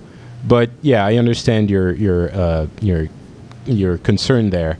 Um, I I understand what you mean uh, about uh, research for for the liver transplant, but also it cannot be used as a, as an excuse to stop research. You know, I, I I have I face the same problem in my industry, which is space every day. When people say, "Why do you spend so much maybe on a satellite when there are so many others just that don't have anything Yeah. to eat?" But just because you have people that are getting sick in in third world countries, including Argentina doesn't mean that you have to stop research because research pays a lot more in the long run. Maybe Yeah. it's not uh, again, it's, it's not the hundred bucks that you get today, but it's what it's, what is going to save us uh, 50 years in the future. I definitely agree, and that's why I was saying it's it's not the same uh, issue; it's a different debate. Um, Well, that's that's the thing with the Olympics going on here in Vancouver um, in February. Everybody's saying, "Why are we spending this money on the Olympics when we could be spending it on medical care or education or something like that?" I think the people who say that you should take away their iPods and tell them you could have saved, you know, ten Yeah. lives in Africa. Well, that's that's kind of the thing, and you you have to be realistic. Societies have to make decisions based on what is best for society. Yeah. I think the heartbreaking thing about what's going on in the states right now is that people from the outside don't see the United States making the best decision for their people. Right. So and that okay, is let's. Yeah, that's that's the, the point I want to get to with this conclusion. Let's start talking about um, about what we take away from this whole conversation that's about an hour and a half long now. Um, what what uh, I'm going to start, and then maybe you can you guys can uh, can uh, tell us what you think.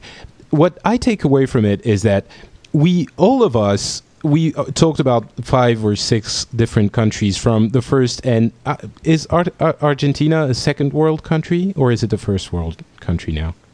Um, sure. I think you can still consider it third world. Third world. Wow. Okay. Jesus. Well, yes, we're not doing so uh, as bad as Okay. maybe some very poor African countries, but uh, it's not very high in the ladder either. So Okay. Um, so we have different countries, different systems, mostly first world, you know, c- countries that should be compared, that could be compared to the US. And certainly the system is not perfect. We're not, none of us has a perfect solution, and we can all point to, to issues that plague the system and that might uh, be, become maybe even more serious in the long run. But what strikes me is that we have systems that kind of work that that do what they're supposed to do which is a safety net for people and that provide basic human you know it, it's almost a human rights issue that you, you're supposed to be treated when you're when you're uh, when you're you're having problems with your health. And the problems in the US seem so much bigger and more on another level of issues that it, it's staggering that they are even considering you know what the things that they're considering to get around doing simple things that like we have in our countries and the other part of the discussion is it is more expensive in in the in the US than in every other sing, in every single country that we're talking about. It costs more, it works not as well, and the one reason for the whole issue seems to be people don't want to have to get insured. They, they, they're saying this very basic American rhetoric, which I understand. I mean, I'm not trying to put down the American spirit here, but they're saying I don't want to have to do something I don't want to, and the government can't make me do this or that. Well, to me, the way I see it is the government is making you uh, use your seatbelt, and you have to have a car that has a seatbelt, and you're paying for that extra seatbelt insulation. Now, the cost might be, you know, ridiculously low, but I mean, anyway, the point is they're making you do something because it's preventive and it's better than not doing it and getting in trouble because you're an idiot or because you you know you, you didn't plan on having that accident or on getting cancer or on having your child diagnosed with a, a terrible disease You didn't And the plan reason- for it, but Of course, the reason for seatbelt laws, like so many things that we enforce across a population, is the fact that the cost of not doing certain things is spread across a, a, a the whole population. Everyone pays when you don't when when lots of people don't wear seatbelts, and therefore some of them end up being paralyzed and so forth. And and you're right, healthcare prov- uh, providing healthcare is the same sort of thing. Okay, so do, do you guys, uh, the other other people, do you have the same analysis as me, or uh, it seems like a, and that's the infuriating thing here. It seems like an obvious analysis of the situation, and and it kills me that people are not seeing this. Some people in, the U.S. I, I got emails like people telling me I don't know where I started talking about the, the healthcare system, but people telling me, well, you don't really have a, a, a balanced version of the uh, you know balanced opinion on the healthcare system in the U.S. because this, that, and that, and that, and I don't want the, the U.S. to make me do this or that, the government to make me do this or that. It's not a debate, you know. It's not. uh, I'm getting worked up here. This is the personal part of, of the show. Where I No, but it from. does get you worked up. I live in Canada. I am within an hour from the border. I absolutely love the American people. I'm madly in love with an American. These are good people. They are people who deserve medical care, and they deserve medical care to the point where it's they don't have to worry about I'm having these weird headaches. I'll just take aspirin. No, that's not good enough. Yeah, exactly. It's You like know? it. I think the point of this show also is trying to show the American listeners. This is what we have. We don't have to worry about this crap. This is uh, like, you know, I don't know, uh, uh, racial equality, or, well, that's another debate, Yeah. but it, it's like, it's settled. The issue is settled. We Well, have it's- this it's a for human all right. of us. Yeah, exactly. We all, we we all have it it should you should not be worrying about it now. It's you, you should be in a system where you don't have to worry about that crap. You should be getting the health care you need and deserve. And the reason and, and on top of that the most annoying in, incredible thing is on top of that if you were doing it you might say it costs a lot to to us in France Sweden whatever. It costs a lot sure. But that a lot is less than what you're paying now. It's you could you would be paying less. What is there to think about? What is the political discussion that ke- can even occur that you have to to be arguing about it? And what kills me is that the goddamn Repu- uh, I'm sorry, goddamn Democrats are not managing to get that point across. How can you fail so much that you're getting into a debate with the Republicans? Why the Republicans are, are d- defending the other ideas? Maybe they're in the pockets of the, the pharmaceutical industry, maybe well, not. that's Th- that's part of matter. the problem, though, is that But- the U.S. system is set up with lobbyists and things like that. Sure. So, but but that um, doesn't even matter. have- the the Democrats should be winning. The, the, they should be winning this debate hands down. Everyone should be saying, of course, that we should change the system. And if we don't have an, an alternative, let's look at a system that works better, costs less, and let's do that for now. And when we think of something some better.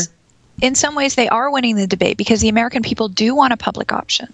The majority of people in the states want coverage. They don't know exactly what that means, but they know that there's a problem and they know that they want coverage. The problem is, is that the politicians are getting involved and they're fighting over stupid things like death panels, which was the most retarded thing I've ever heard in my life.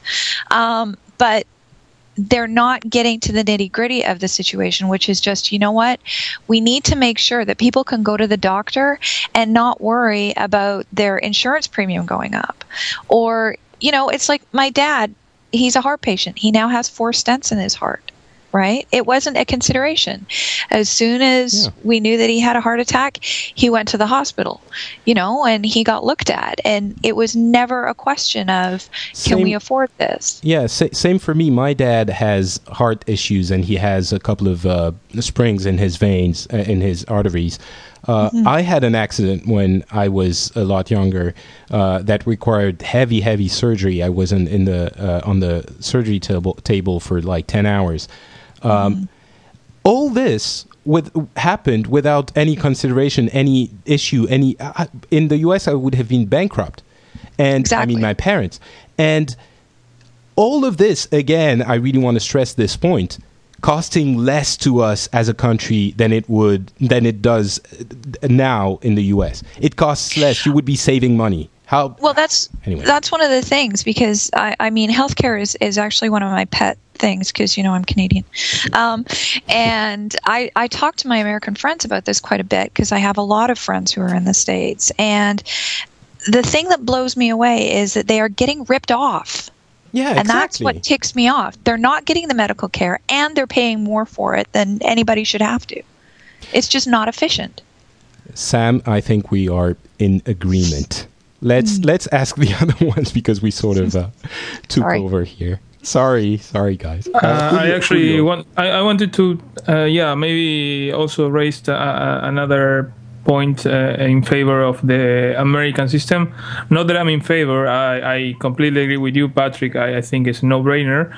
But when I was having the same conversation with my American friends, their justification was, uh, well, but thanks to the system we have, we have the best doctors in the world because they can get the highest salaries compared to other countries and so they decide to stay here and they decide to treat us here and of course i i, I found it very I didn't know exactly how to refute Well, that argument, but I found oh. it. I found it a bit weak. Uh, you know, well, it's it's it extremely sounds a bit obnoxious to me.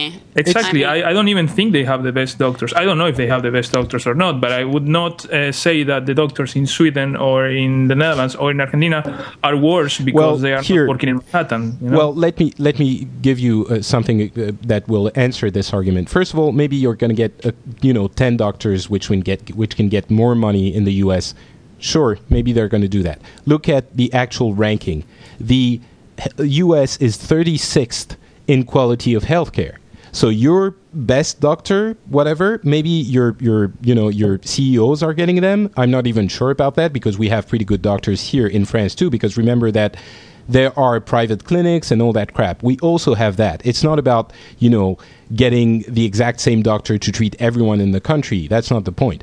But I know, I know. It's just that the- they the- are very Republican. Yeah. Actually, when I said uh, that actually Cuba has very good doctors as well, they laughed about it. They, they, Well, couldn't, they, yeah. they did not believe it. Well, Uh, yeah. So the, the, the, the thing to know is you the U.S. are 36th in the world. 36th.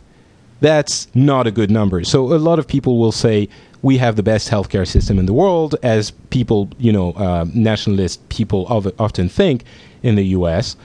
And in some cases, you know, there are a lot of things where the U.S. is number one, definitely. But in that area, check your sources. It's you're 36. But doesn't- medicine is also a global thing. I mean, we live in the age of the internet, and research is global. And I mean, the doctors in Sweden they look at reports from all over the world. Um, Sure. I don't think that it- you can say that one country has better medicine because the medicine is global. You have global conferences Yes. which share Uh, the knowledge. I I think they, they were uh, talking also about very very specific types of uh, specialities. Uh, like many people, they say that people from all around the planet go to the states just to get a specific treatment on certain type of cancer, and that is why uh, the system is better. Sure, Well, I don't well, think that's going to go away, though. It's not going to magically go away all of a sudden because you have a, a public option. Uh, Well, and, and Julio, I, I'm just I'm appalled, and I apologize for that stupid red herring of an argument because it, it it's not germane to the the problem or the solution. You could have the you could you could actually do a study that proved beyond a shadow of a doubt that the ten thousand best, most qualified, most experienced, best pro, uh, providing doctors on the planet were all in the United States, and it would not change one thing to the problem, which is we have so many, uh, like millions of people who have no access to those doctors. That is the problem. It doesn't matter where the good doctors are, and you can't you can't say, well, but this system must be perfect because it somehow generated something. You know, this one way that we measure things, where uh, you know we've gotten a better result than other countries. That's ridiculous. And and the sad thing is that people are going to stand on stupid arguments like that until the entire system's bankrupt and more people and until they see people dying in the streets they're going to stand on those stupid arguments and we can't let them do that Maria, what do you think of uh, the whole the whole discussion? uh, until now? Well, it's easy to point out the flaws, but it's hard to find a solution, I think, because I mean, we have national health care, and that is a very good thing compared to many other countries, and you have the, a very high level of health care for each every individual, and, and I can see that is, I mean, that's a no brainer, that's good. Uh, but how to make the system even better?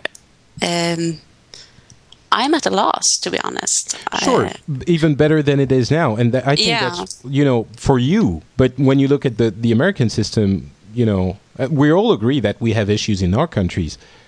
Oh yeah. What what what do you think in? Uh, about the American system is my, you know, my main question here. well, that's fairly obvious. Okay, well, I'm a I'm a socialist. I think that you know we sh- we we take care of each other. I, we are a nation together, and there are those who can't take care of themselves. There are those who are poor. There are those who are not planning for the future, and there are those who get themselves into trouble, and there are those who are old and sick. And we who work and um, have a better uh, situation, we do pay for these people, but we all pay together to have an equal health care. And uh, I don't, you know, me, I don't. that's that's uh, yeah, It's for the benefit of society. It's for the benefit of society, definitely. But I think you, you, you mentioned the, the S word, you know, socialism, and I don't. I'm not certain this is a socialist issue. Um, again, we, if we think in capitalistic terms, the system works less efficiently the way it's designed in the U.S. and it costs more. So even from both a socialist standpoint and a capitalistic standpoint, it's not, uh, you know, doing very well. Yeah, So- I don't think you can ever make healthcare profitable.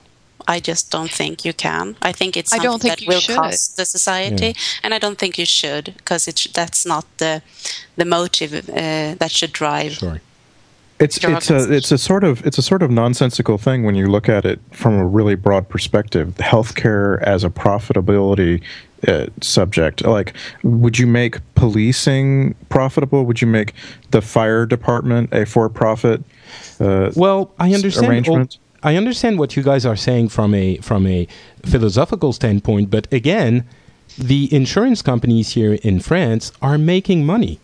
It, it's not an issue. Well, of, and so are the insurance companies in Canada, but the insurance companies in Canada are doing it based on things that aren't required in order to keep people alive. The things Sure. that are required in order to keep people alive is not for profit.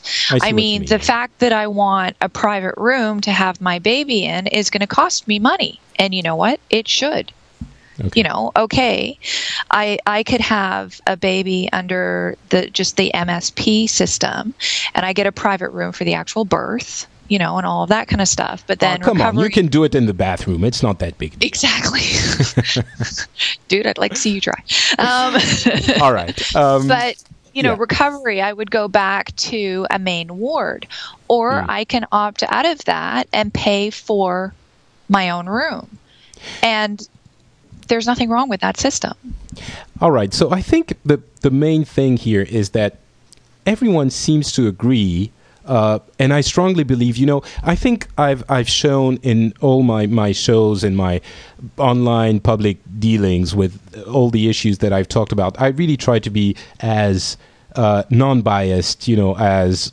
objective as I possibly can, and I really think that in this instance, it, there are so many arguments uh, for this kind of change that we're, we're, we think would be beneficial to the American people. I honestly think you you you are you can't take the side of the the the the I don't even want to say the Republicans, but the the ones who wouldn't want the the the system to go to the side of Europe uh, or the systems we have here. You can't take their arguments and and be on the right in the right. Uh, it's not right to to think the system the way it works is it shouldn't be changed and seeing looking at France, Sweden, Canada, whatever, and thinking, oh, they're socialists, we shouldn't do that. I'm sorry, you're in that case. I think you you you're just wrong.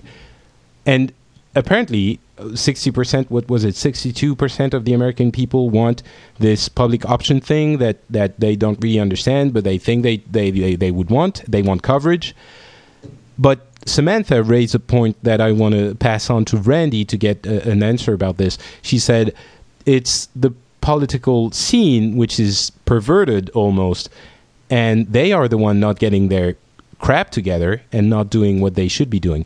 Randy, do you think that the disconnect here is really in the in Washington, and that's the the, the main issue why why things are not advancing the way most people agree they should be advancing? No, it's money. Well, I mean, it's money. It's money combined with an us versus them political structure, and you know, and, and everyone in the United States has been made to believe that they fall into one camp or the other in the political structure, and that there is something to be gained by winning and something to be lost by losing. Therefore, one should root for one's team and uh, espouse the beliefs of those who are speaking to your team. You know, where where on uh, on each side you have pundits that are doing the speaking. But all of that, that entire in this particular subject, all of that is funded by people who have made a lot of money over the last few decades, and I mean a lot of money by uh, you know establishing their own profits. And we're seeing you know we're seeing those health insurance companies spending millions of dollars a day getting out the message that it's bad to change that the public option will make things either some of them are saying more expensive some of them are saying it'll drive them out of business. They they can't seem to get their message straight. But that money is funding all of the talking heads who are speaking to one side or the other to to uh, to put forth a complete you know misinformation and and so forth that, that you're so uh, you know that worries you so much.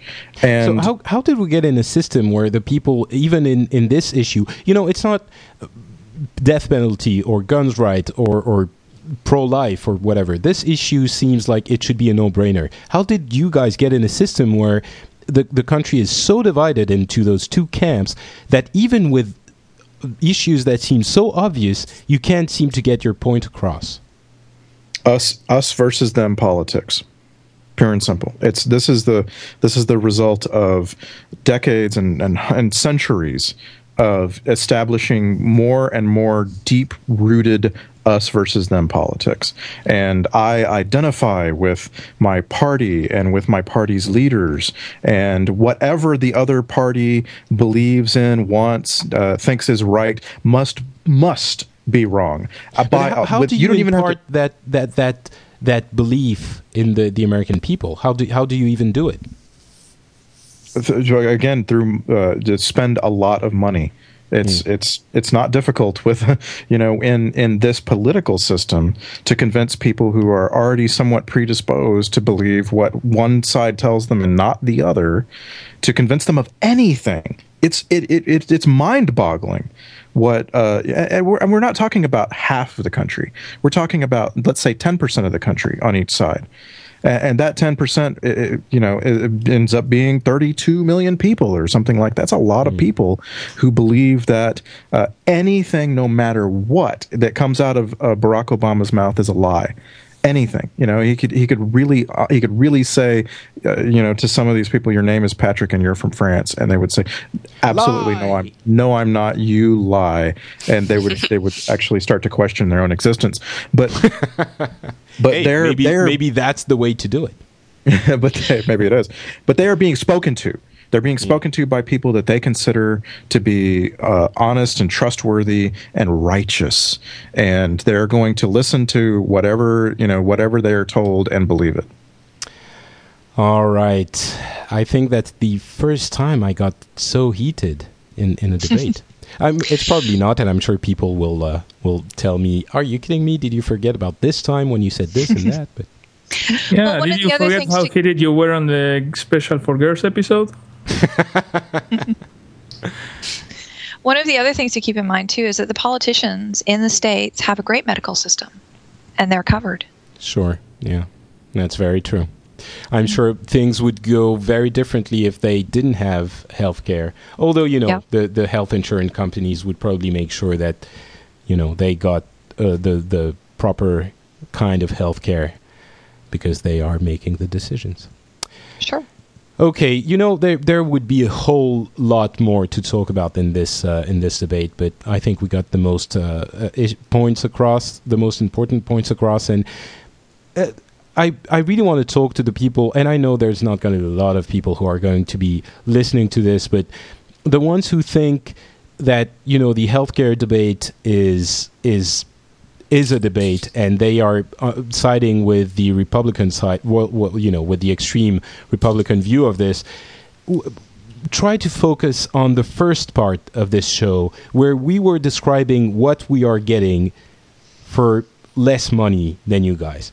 Uh, you should be getting that too. That's what you know Samantha was saying, and we really feel outrage and sadness for for you guys not because we think you should be doing what we're doing because we're better.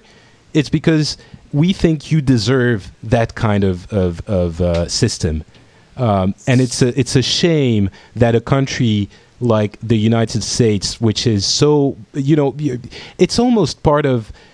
You're in our team of the first world country. You're the developed countries. You shouldn't be getting cert- uh, healthcare that is uh, uh, healthcare resembling to one in, in a much lower developed countries. It's just not right. So focus on on the part where we are telling you what we get, and think that you should you could be getting that too.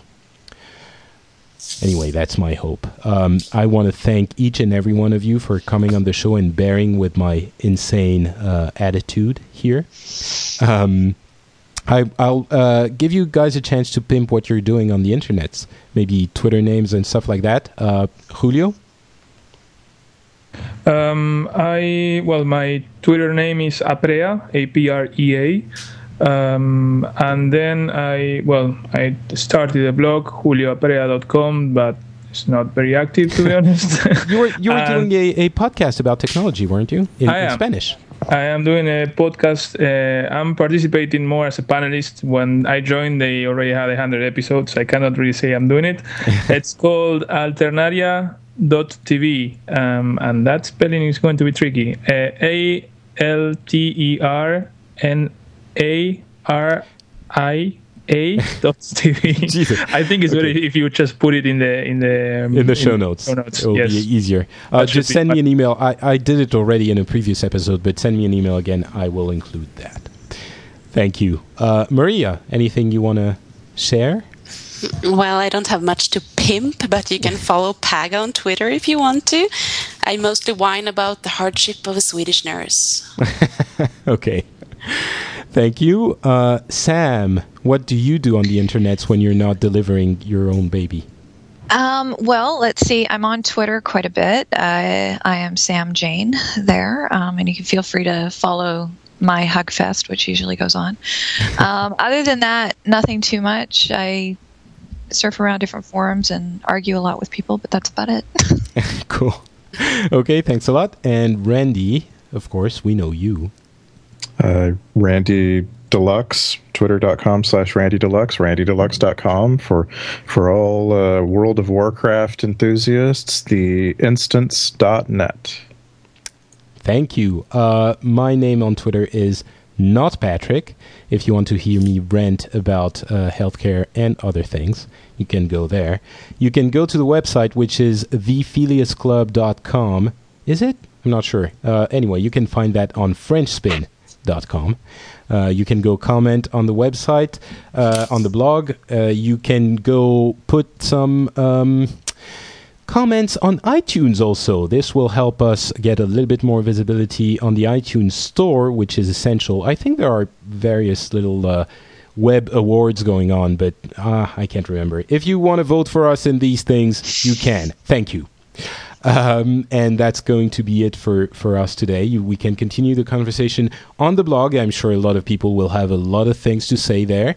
Uh, and we will talk to you uh, in two weeks actually with a different group of panelists for the regular show that will be the end of October. And until then, I hope you'll have a uh, fun and healthy uh, two weeks. So talk to you soon, guys.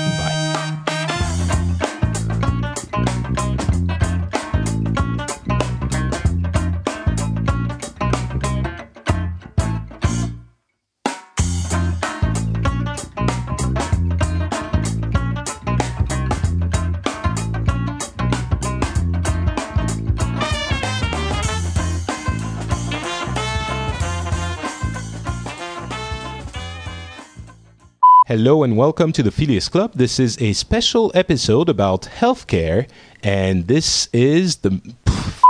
Okay. Ooh, I like I like where this is going already.